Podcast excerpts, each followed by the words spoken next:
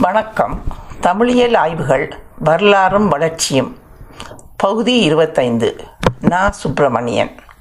இத்தொடரிலே கடந்த இருபத்தி மூன்றாம் கட்டுரை முதல் முன்வல்லாற்று கால பகுதியிலிருந்து தொடரும் இலக்கிய இலக்கண ஆக்கங்கள் பற்றி நிகழ்ந்துள்ள ஆய்வுகளை நோக்கி வருகிறோம். அவ்வகையில் கடந்த கட்டுரையில் சென்னை உலகத் தமிழராட்சி நிறுவன வெளியீடான தொல்காப்பிய இலக்கிய கோட்பாடுகள் கருத்தரங்க கட்டுரைகள் என்ற நூலை நோக்க தொடங்கியிருந்தோம். மேற்படி நூலின் முதலாவது பகுதியான பொது நோக்கு என்ற வகமை சார்ந்த கட்டுரைகளின் உள்ளடக்க அம்சங்கள் பற்றி பொதுவான முக்கிய முதல் முதல்நிலை குறிப்புகள் சில அக்கட்டுரையின் பிற்பகுதியிலே முன்வைக்கப்பட்டன. அப்பகுதி சார்ந்த பார்வைகள் இக்கட்டுரையிலும் தொடர்கின்றன. முன்னைய கட்டுரையின் இறுதி பகுதியிலே தொல்காப்பியத்தின் பொருளதிகார பகுதியின் கட்டமைப்பு பற்றி பேராசிரியர் க. சிவத்தம்பி அவர்கள் எழுப்பிய பிரச்சனை அம்சம் ஒன்று நோக்கப்பட்டது. அப்பிரச்சனை மேற்படி பொருளாதிகார பகுதியை தன்னிறைவுடையதும் தர்க்க ரீதியான ஒருங்கிணைவு கொண்டதுமான ஒரு கட்டமைப்பாக கருத முடியுமா என்பதாகும். அவ்வாறு அதை கருதுவோர் என முனைவர்கள் சா. அகத்தியலிங்கம் இந்திரா மனுவேல் முதலியவர்களை நாம் அடையாளம் கண்டிருந்தோம்.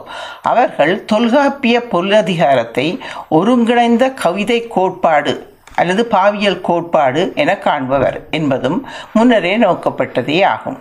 அவ்வாறான அவர்களின் பார்வைகளும் பேராசிரியர் கா சிவத்தம்பி அவர்களின் பார்வையும் எதிரெதிர் நிலையின என்பதை அதாவது சிவத்தம்பி அவர்கள் பொருளதிகார கட்டமைப்பை கேள்விக்குட்படுத்தியவர் என்பதை முன்னரே நோக்கியிருந்தோம். இவ்வாறான இருவகை பார்வை தொடர்பான தெளிவுக்கான சில விளக்கங்கள் வருமாறு. ஒருங்கிணைந்த பாவியல் அல்லது கவிதையியல் என்ற பார்வை. ஒருங்கிணைந்த கோட்பாடு என்ற தொடரானது பல்வேறு கூறுகளின் இணைப்பில் அமைந்த கோட்பாடு என்ற பொருளை தருவதாகும். இங்கே அத்தொடரானது மேலே நாம் நோக்கிய பொருளதிகாரமானது பாவியல் சார்ந்த பல்வேறு கூறுகளையும் இணைத்து பேசுவதான ஒரு நிறைவான கோட்பாட்டு கட்டமைப்பு என்ற பொதுவான கருத்தை தந்து நிற்பது வெளிப்படை.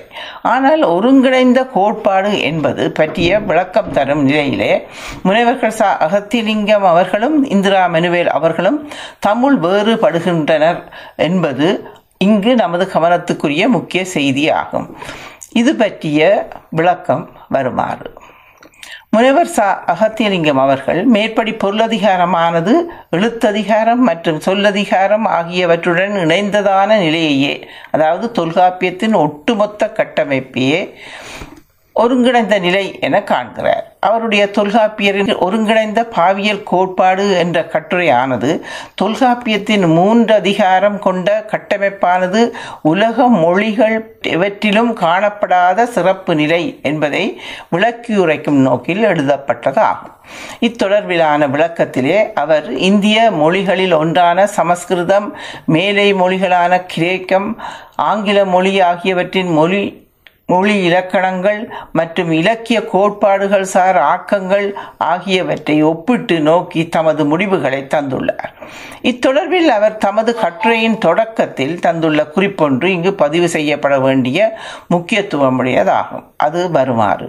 ஒரு மொழியின் இலக்கணத்தையும் அதே மொழி இலக்கியத்தின் பாவியலையும் ஒரு சேர ஒரே தலைப்பின் கீழ் ஒரே நூலின் கீழ் கூறி நிற்கும் ஒரே உலக நூல் தொல்காப்பியம் என கூறுவதில் நாம் பெருமையடையலாம். மேற்படி நூல் பக்கம் ஒன்று.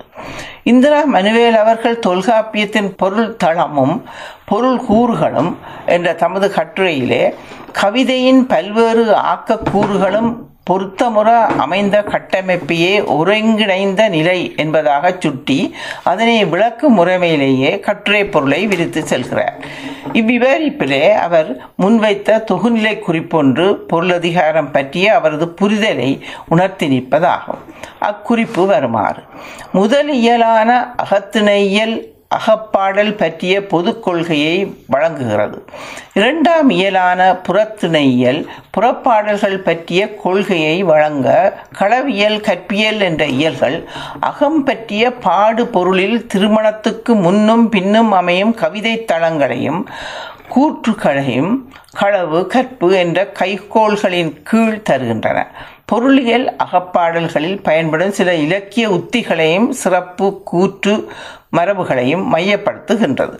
மெய்ப்பாட்டியல் இலக்கியத்தில் மெய்ப்பாடு அமையும் நிலையை வழங்க உவமையியல் உவமையின் தன்மைகளையும் வகைகளையும் விளக்குகிறது. செய்யுளியல் கவிதையின் அமைப்பு வகமை கோட்பாடு யாப்பு கோட்பாடு போன்றவற்றை அளிக்கிறது. இறுதியாக அமையும் மரபியல் சொல் வருணனை போன்றவற்றை குறித்த மரபுகளை வழங்குகிறது. மேற்படி நூல் பக்கம் நாற்பத்தி மூன்று இவ்வாறு தமது புரிதலை முன்வைக்கும் இந்திரா மனுவேல் அவர்கள் மேற்படி பொருளதிகார இயல்களின் பொருண்மைகளை கவிதை கோட்பாட்டு நிலை சார்ந்து புற அமைப்பு கூறுகள் யாப்பு உறுப்புகள் மொழி அல்லது மொழி நடை கூறுகள் இலக்கிய வகைமை கூறுகள் ஓமை கூறு மெய்ப்பாட்டியல் கூறு பாடு பொருட்கூறுகள் என அறுவகைப்படுத்துகிறார். இவற்றுள் புற அமைப்பு கூறுகள் யாப்பு கூறுகள் என்பன சார்ந்த சில விளக்கங்களை முன்வைத்த பின் அவர் நேரடியாகவே தமது தலைப்புக்கேற்ற பொருள் கூறுகள் பற்றி அதாவது பாடு பொருள்கள் எனப்படும் அகம் மற்றும் புறம் சார் மரபுகள் பற்றி விரிவாக விளக்கி செல்கிறார். இவ்வாறான மேச்சுட்டிய இருவருடைய அதாவது முனைவர்கள் ச அகத்தியலிங்கம் மற்றும் இந்திரா மனுவேல் ஆகியோருடைய பார்வைகள் மற்றும் அணுகுமுறைகள் ஆகியவற்றிலிருந்து பெருமளவு வேறுபட்ட ஒன்றாகவே பேராசிரியர் சிவத்தம்பி அவர்களின் தமிழ் கவிதை வரலாற்றில் தொல்காப்பிய கவிதையியல் சில வினாக்களும் சிக்கல்களும் என்ற தலைப்பிலமைந்த மூன்றாவது கட்டுரையின் பார்வை மற்றும் அணுகுமுறை ஆகியன அமைந்துள்ளன. முற்றுட்டிய இருவரும் பொருளதிகாரத்தின் மூலபாடம் மற்றும் உரைகள் சார்ந்த விளக்கங்களாக மட்டுமே தமது உரை பொருண்மைகளை கட்டமைத்து கொண்டவர்களாகிறார். அத்துடன் தொல்காப்பியத்தின் சிறப்பை விதைந்துரைக்கும் உணர்வு நிலையும் போற்றுதல் மனப்பாங்கும் அவர்களை வழிநடத்தியமையை உய்த்துணர முடியும். குறிப்பாக அகத்தியலிங்கம் அவர்களின் எழுத்துக்களில் இந்த உணர்வு வெளிப்படையாகவே இடம்பெற்றுள்ளது. இதற்கு தொல்காப்பியரும் கைதேர்ந்த ஒரு இலக்கண அறிஞர் மொழியியல் வித்தகர். இலக்கணத்துக்கும் கவிதைக்கும் இடையே உள்ள தொடர்பை நன்கு அறிந்தவர். தாமே ஒரு கவிஞர் என்ற நிலையில் இதனை நன்கு உணர்ந்தவர். இந்த அவருடைய சிந்தனையில் பூத்த கொள்கையே அவருடைய ஒருங்கிணைந்த பாவியல் கொள்கை. அக்கொள்கையில் முகிழ்த்தவைதான் எழுத்தும் சொல்லும் பொருளும். அவை ஒரு சேர ஆக்கப்பட்டதன் காரணமும் அதுவே என்பதாக அமைந்த அவருடைய கட்டுரையின் நிறைவு பகுதி. மேற்படி நூல் பக்கம் முப்பத்தெட்டு. தக்கதொரு சான்றாகின்றது.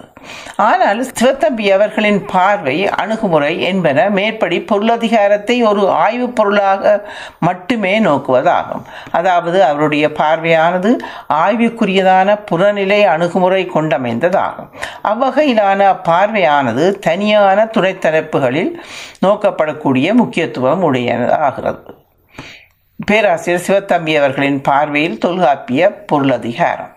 பேராசிரியர் சிவத்தம்பி அவர்களின் மேற்படி தொல்காப்பிய பொருளதிகார கட்டமைப்பை பற்றிய பார்வையானது அக்கால தமிழகத்தின் கவிதை பண்பாடு பொயட்ரிக் கல்ச்சர் மற்றும் அக்கால அனைத்திந்திய கவிதை மரபு ஆகியவற்றின் பின்புலத்தில் நோக்கும் செயற்பாடாக அமைந்துள்ளது.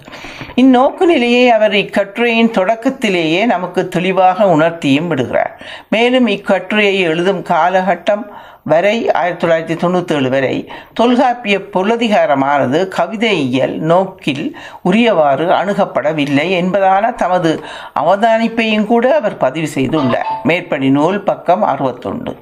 இதன் தொடர்ச்சியாக அவர் முன்வைக்கும் விமர்சன குறிப்பொன்று இங்கு பதிவு பெற வேண்டிய முக்கியத்துவமுடையதாகும். அக்குறிப்பு வருமாறு. தொல்காப்பியத்தை நாம் நோக்கும் முறைமை பற்றிய ஒரு பண்பினையும் குறிப்பிட வேண்டுவது அவசியமாகின்றது. குறிப்பாக தமிழ் நிலை நின்று நிற்கும் ஆய்வுகளில் தொல்காப்பியத்தை ஒரு தரவு களஞ்சியமாக கொள்ளும் முறைமை உண்டே அன்றி அதன் அமைப்பினூடாக மேற்கிளம்பும் புலமை வாதத்தை நோக்கும் மரபு இல்லை. இது அந்நூலின் வரலாற்று முக்கியத்துவத்தை போதிய அளவில் வற்புறுத்தாது விடும் ஒரு செய்கையாகவே அமைந்து விடுகிறது. மேற்படி நூல் பக்கம் அறுபத்தி ரெண்டு. மேற்படி விமர்சனத்திலே அவர் ஒரு நமது கவனத்துக்கு இட்டு வரும் விடயம் தொல்காப்பியம் பற்றி நிகழ்ந்துள்ள ஆய்வுகளில் ஒரு சாரானவை அதாவது தமிழ் நிலை நின்ற பார்வைகள் அந்நூல் தரும் தரவுகளை தூத்துரைக்க முற்பற்றனவே அன்றி அது புலப்படுத்தி நிற்கும் புலமை மரபனுடைய வரலாற்று முக்கியத்துவத்தை எடுத்து பேச முற்படவில்லை என்பதே ஆகும். இங்கு தமிழ் நிலை நின்ற ஆய்வுகள் எவை என்பதை சிவத்தம்பியவர்கள் வெளிப்படையாக சுட்டவில்லை. ஆயினும் தமிழின் தொன்மையான ஆக்கம் என்ற வகையில் அதன் போற்றும் வகையில் மேற்கொள்ளப்பட்டு வந்திருக்கும் பல ஆய்வுச் செயற்பாடுகளையே அவர் சுட்டியுள்ளார் என்பதை உய்த்துணர முடிகிறது. மேற்சுட்டியவாறான விமர்சனத்தை முன்வைக்கும் அவர் புறநிலை நோக்குடன் அகன்ற தள பரிமாணத்தில் தொல்காப்பியத்தை அணுகும் ஆய்வுச் செயற்பாடுகள் நிகழ்ந்து வந்துள்ளன என்பதையும் கூட அவர் உணரத் தவறவில்லை.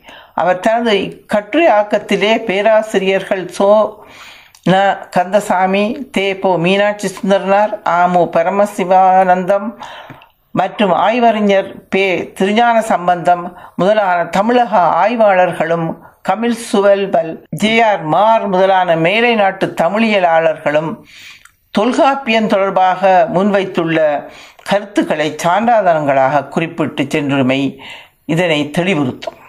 மேலே நோக்கியவாறாக தொல்காப்பிய ஆய்வுகள் தொடர்பான நமது அவதானிப்புகளை முன்வைத்துள்ள சிவத்தம்பி அவர்கள் அவற்றை அடுத்தே தமது பார்வைகளை முன்வைக்க தொடங்குகிறார்.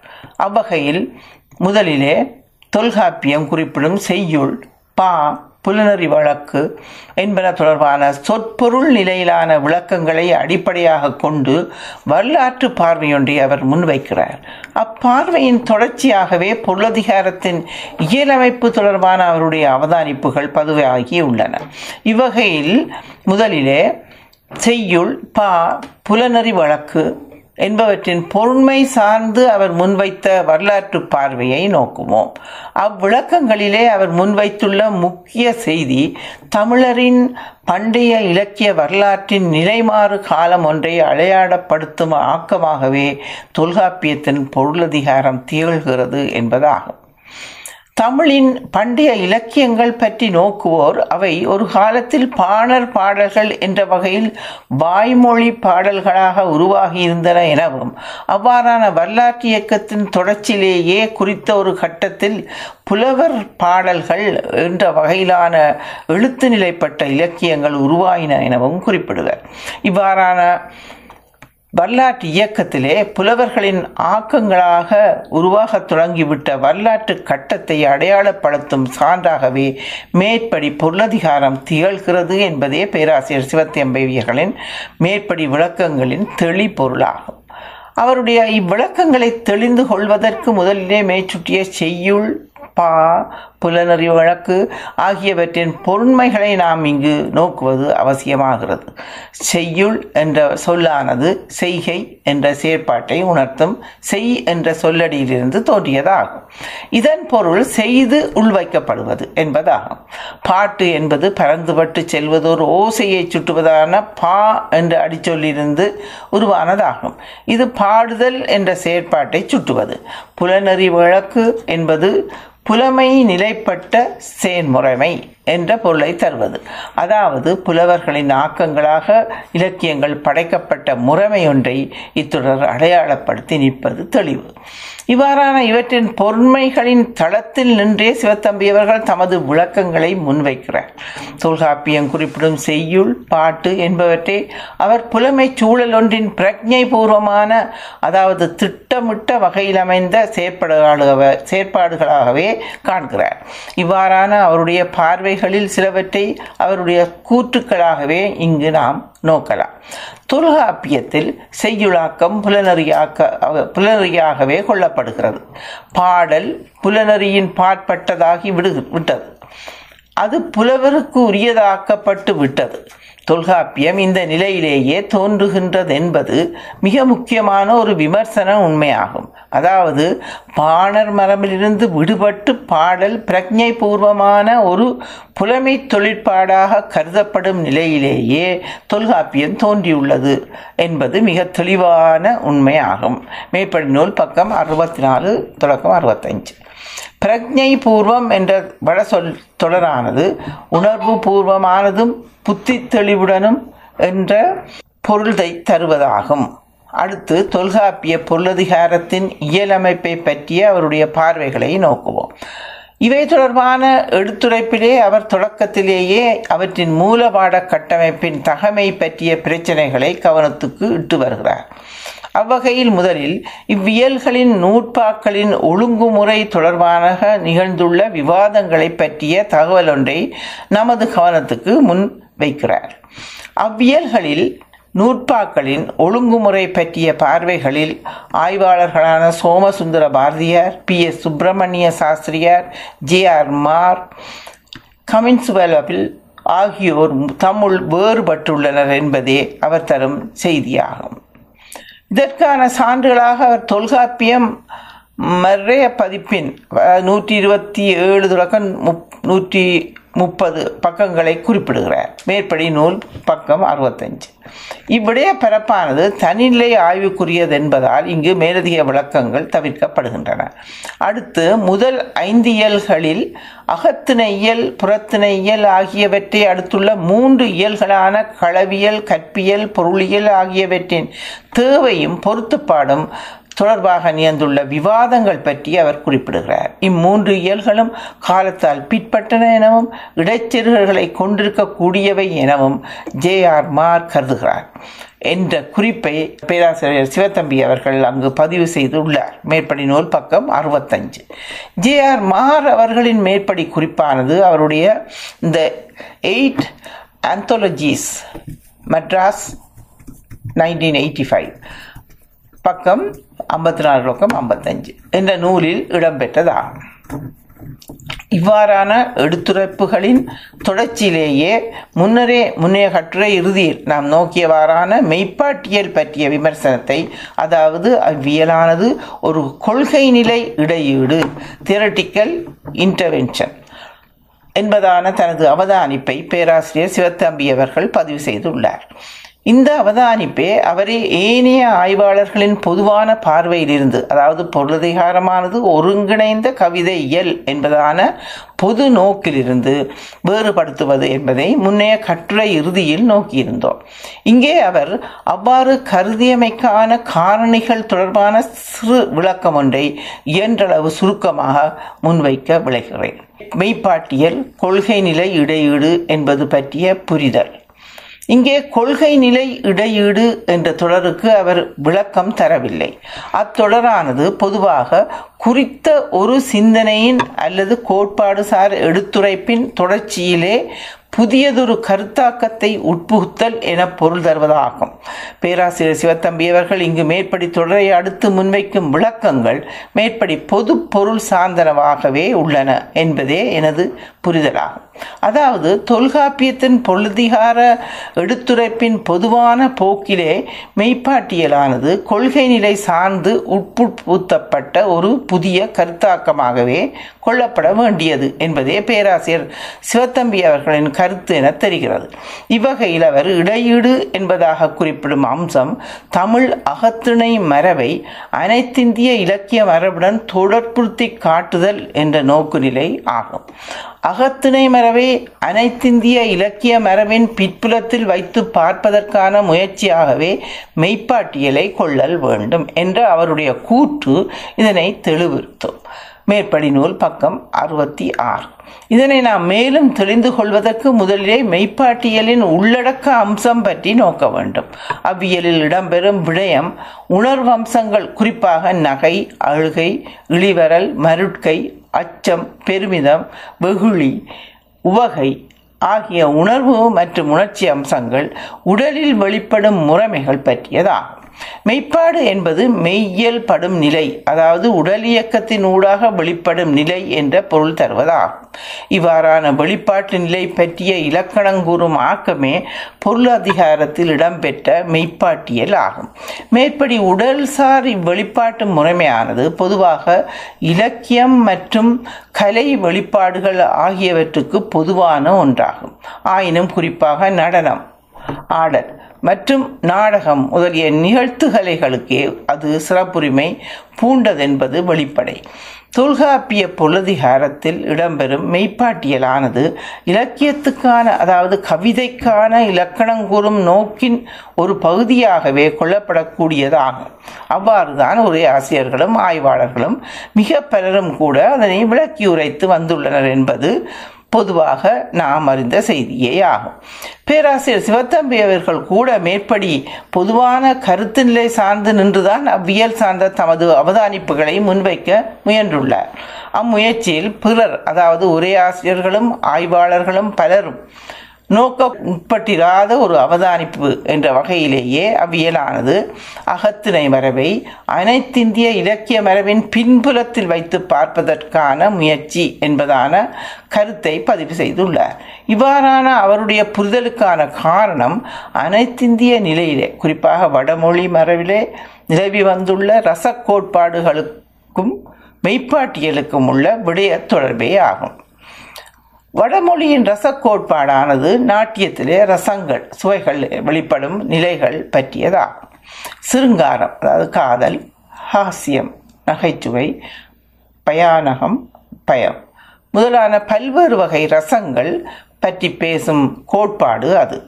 வடமொழியிலே இக்கோட்பாடு சார்ந்த விளக்கங்களை தரும் தொன்மையான நூலாக அறியப்படுவது கிறிஸ்துக்கு முன் இரண்டாம் நூற்றாண்டுக்கும் கிறிஸ்துக்கு பின் இரண்டாம் நூற்றாண்டுக்கும் இடைப்பட்ட காலத்தில் தோன்றியதாக அறியப்படும் பரதமுனிவரின் நாட்டிய சாஸ்திரம் ஆகும். தொல்காப்பியத்தின் மெய்ப்பாட்டியல் கூறும் உணர்வம்சங்களான நகை அழுகை இழிவரல் மருட்கை அச்சம் பெருமிதம் வெகுளி உவகை ஆகிய மேற்படி நாட்டிய சாஸ்திரம் கூறும் ரச வகைகளுடன் பெரிதும் ஒத்தமைவன. அவ்வகையில் இரண்டுமே கொடுக்கல் வாங்கல் உறவு கொண்டவை என்பதே ஆய்வாளர் மத்தியில் பொதுவாக நிலைபெறும் கருத்தாகும். இவ்வாறான இந்த உறவு நிலை பற்றி அதாவது கொடுத்தவர்கள் யார் பெற்றுக்கொண்டவர்கள் யார் என்பன பற்றி ஏற்கனவே விவாதங்களும் நிகழ்ந்துள்ளன. குறிப்பாக ஆய்வறிஞர்களான பி எஸ் சுப்பிரமணிய சாஸ்திரி பே திருஞான சம்பந்தம் ஜே ஆர் மார் முதலிய பலர் இத்தகு விவாதங்களை நிகழ்த்தியுள்ளனர். இவ்வாறான விவாத நிலை பின்புலத்தை பேராசிரியர் சிவத்தம்பி அவர்கள் இக்கட்டுரையில் சுற்றியும் உள்ளார். மேற்படி நூல் பக்கம் அறுபத்தாறு. அவ்வகையில் விவாதங்கள் பற்றிய புரிதல்களின் தளத்தில் நின்றே அவர் மெய்ப்பாட்டியலை அணுகியுள்ளார் என்பது வெளிப்படை. அவர் வடமொழியின் நாட்டிய சாஸ்திர மரபே முற்பட்டதெனவும் அது சுற்றும் ரசக்கோட்பாடே அனைத்திந்திய நிலையிலானது எனவும் கருதியவர். அவ்வகையில் தொல்காப்பியம் மெய்ப்பாட்டியலின் உருவாக்கத்துக்கு மேற்படி இப்படி வடமொழி நாட்டிய சாஸ்திர மரபு ஒரு காரணியாகவும் உந்து விசையாகவும் கூட நிகழ்ந்திருக்க கூடும் என அவர் ஊகித்துள்ளார். அவ்வாறான தமது ஊகத்தை நுட்பமாக உணர்த்தும் வகையிலே அவரின் மேற்படி அகத்திணை மரபை அனைத்திந்திய இலக்கிய மரபின் பின்புலத்தில் வைத்து பார்ப்பதற்கான முயற்சி என்ற கூற்றானது அமைந்துள்ளது. அதாவது தொல்காப்பியமானது தான் கூற வந்த தமிழரின் இலக்கிய கோட்பாட்டுக்கு அனைத்திந்திய நிலையிலான ஒரு காட் கோட்பாட்டு நிலை தொடர்பும் உள்ளது என்பதை உணர்த்தும் வகையிலேயே மெய்ப்பாட்டியல் என்பதான ஒரு தனி இயலை அமைத்து கொண்டுள்ளது என்பதே சிவத்தம்பையவர்கள் இங்கு கூற வரும் செய்தி என்பதை உணர்ந்து கொள்ள முடிகிறது. இதனை உறுதிப்படுத்தும் வகையில் அமைந்த அவருடைய கூற்றொன்று இங்கு நமது பார்வைக்கு உரியதாகிறது. அக்கூற்று வருமாறு. எவ்வாறு நோக்கிலும் மெய்ப்பாடு பற்றிய கோட்பாட்டினை நூல் அமைப்பின் அந்த கட்டத்தில் கொண்டு வருதல் மூலம் தொல்காப்பியம் தமிழின் தனித்துவமான இலக்கிய மரபுகளை ரசக்கோட்பாட்டுடன் இணைத்து நோக்க முன்னைகிறது என்பது புலனாகிறது. மேற்படி நூல் பக்கம் அறுபத்தி ஏழு இக்கூற்று தொடர்பாக இங்கு மேலதிக விளக்கம் ஒன்று அவசியமாகிறது. தமிழின் தனித்துவமான இலக்கிய மரபுகள் என அவர் இங்கு குறிப்பிடுவது அகப்பொருள் மரபுகளை மட்டுமே அடையாளப்படுத்தி நிற்பது என்பதே அவ்விளக்கமாகும். அவருடைய முன்னைய கூற்றில் அகத்திணை மரபை என்றே சுற்றியுள்ளமை இங்கு நமது கவனத்துக்குரியது. தமிழில் அகத்திணை புறத்திணை என இரு மரபுகள் இருக்கும் நிலையில் மெய்ப்பாட்டியல் பற்றிய பார்வையை அகத்திணையை மையப்படுத்தியதாக அவர் பேசியுள்ளமைக்கான காரணம் அவ்வியல் அகத்திணை சார் மெய்ப்பாடுகளை மெய்ப்படுத்தி மையப்படுத்தியதாகவே அமைந்துள்ளமையே ஆகும். அவ்வியலின் இருபத்தேழு நூற்பாக்களில் முதல் பன்னெண்டு நூற்பாக்கள் மெட்பாட்டின் வகைகளை பேச அடுத்தமைந்த பதிமூன்று நூற்பாக்கள் அகம் சார்ந்த மெய்ப்பாடுகள் சார் வழக்காறுகளையே பேச பேசியுள்ளது என்பது இங்கு நமது கவனத்துக்குரிய செய்தியாகும். தொல்காப்பிய மெய்ப்பாட்டியலானது கொள்கை நிலை சார்ந்த ஓர் இடையீடு என்பதாக சிவத்தம்பி அவர்கள் கருதியமைக்கான காரணிகள் பற்றிய பொதுவான புரிதலுக்கு மேலே இதுவரை தந்துள்ள இவ்விளக்கமே போதுமானவை என கருதுகிறேன். இத்தொடர்பில் சிவத்தம்பி அவர்கள் நமது கவனத்துக்கு முன்வைத்துள்ள மேலும் ஒரு முக்கிய செய்தியையும் கூட இங்கு சுட்டுவது அவசியமாகிறது. அவர் மெய்ப்பாட்டியலை வடமொழியின் ரசக்கோட்பாட்டுடன் தொடர்புடைய ஒரு கொள்கை நிலை இடையீடு என கருதினாலும் கூட அவ்வியலின் பொருண்மையானது தமிழர் பண்பாடு சார்ந்ததே என்பதை அதாவது தமிழக சூழலின் அனுபவங்களின் தளத்திலேயே முழுத்தது என்றே கண் காண்கிறார் என்பதே அந்த மேலதிக செய்தியாகும். அதாவது மெய்ப்பாட்டியலில் கூறப்படுவனவாக நகை உவகை அழுகை முதலிய மெய்ப்பாட்டு அம்சங்கள் தமிழக சூழலிலே அக்காலத்தில் வழக்கிலிருந்து வந்த நிகழ்த்து கலை மரபுகளின் ஊடாக உருப்பெற்றவை என்பதே அச்செய்தியின் தெளிப்பொருள் ஆகும் இதற்கு அவர் அவ்வியலின் முதலாம் நூற்பாவையும் அதற்கு அமைந்துள்ள பேராசிரியர் உரையையும் சான்றுகளாக காட்டுகிறார். மேற்படி மெய்ப்பாட்டியலின் முதலாவது நூற்பாவானது பண்ணை தோன்றிய எண்ணான்கு பொருளும் கண்ணிய புறனே நானான்கு ஆகும் இதன் முதற் சொல்லான பண்ணை என்பது மெய்ப்பாடுகளின் நிகழ்தளமாக திகழ்ந்திருக்க கூடிய ஒரு அரங்கம் ஒன்றை சுற்றி நிற்பதாகும். இவ்வாறான புரிதலுக்கு துணை புரிவது தொல்காப்பிய உரையாசிரியர்கள் ஒருவரான பேராசிரியர் என்பார். மேற்படி நூற்பாவில் பண்ணை என்ற சொல்லுக்கு தந்துள்ள உரை விளக்கமாகும். அவ்விளக்கத்தின் ஒரு பகுதி வருமாறு.